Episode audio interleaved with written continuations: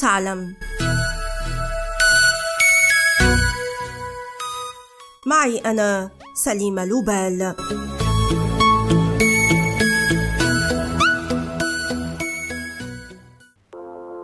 She just wants to be beautiful she goes unnoticed she knows no limits she craves حلقة اليوم تتحدث عن خصوصية نسائية لكني متأكدة من أن الجميع شبابا وشابات يتوقون إلى معرفة تاريخ طلاء الأظفار وسيتفاجؤون بأن هذا الطلاء الذي تتفاخر به النساء ضارب في القدم ويعود تاريخه إلى أكثر من ثلاثة آلاف عام قبل الميلاد. ترى ما قصته ومن استعمله أول مرة ولماذا؟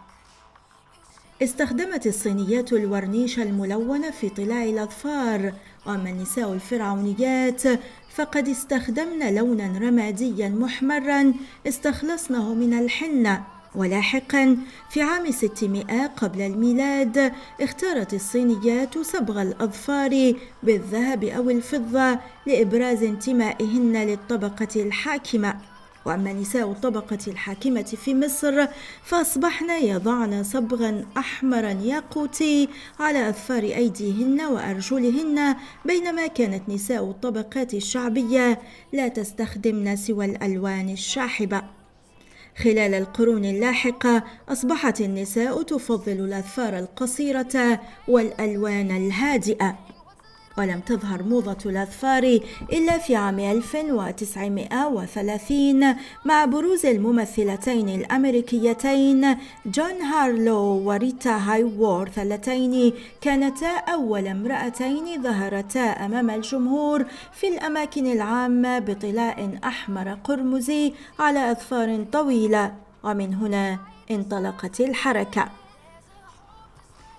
توسعت هذه الحركة بإطلاق الأخوين الأمريكيين ريفسون علامة ريفلون وابتكرا تركيبة جديدة لطلاء الأظفار بتشكيلة واسعة من الألوان تبدأ من الأحمر الشاحب إلى الأرجواني وهكذا ولد اتجاه جديد في عالم الموضة. Revlon introduces the most fabulous new nail enamel in 25 years.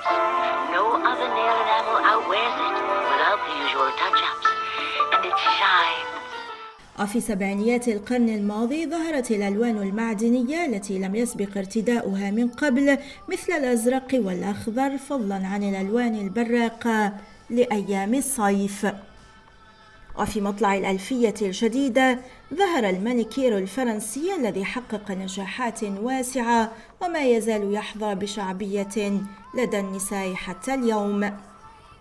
وبدخول عام 2011 ظهر طلاء الأظافر شبه الدائم الذي يمكن أن يصمد إلى غاية أسبوعين وشكل هذا تقدما حقيقيا في عالم مواد التجميل بعد أن تبنته النساء لمظهره الأنيق الفاتن وقدرته على مقاومة أي شيء. لكن الأحدث في عالم الأظفار هو تحول ظفر المرأة إلى هوية بعد أن أصبح في إمكانها أن تحمل في شريحة متناهية الصغر ما تريد من معلومات شخصية وتثبتها تحت طلاء الأظافر. She just wants to be beautiful. She goes unnoticed. She knows no limits. She craves والآن إلى اللقاء مع حلقة جديدة من بودكاست هل تعلم؟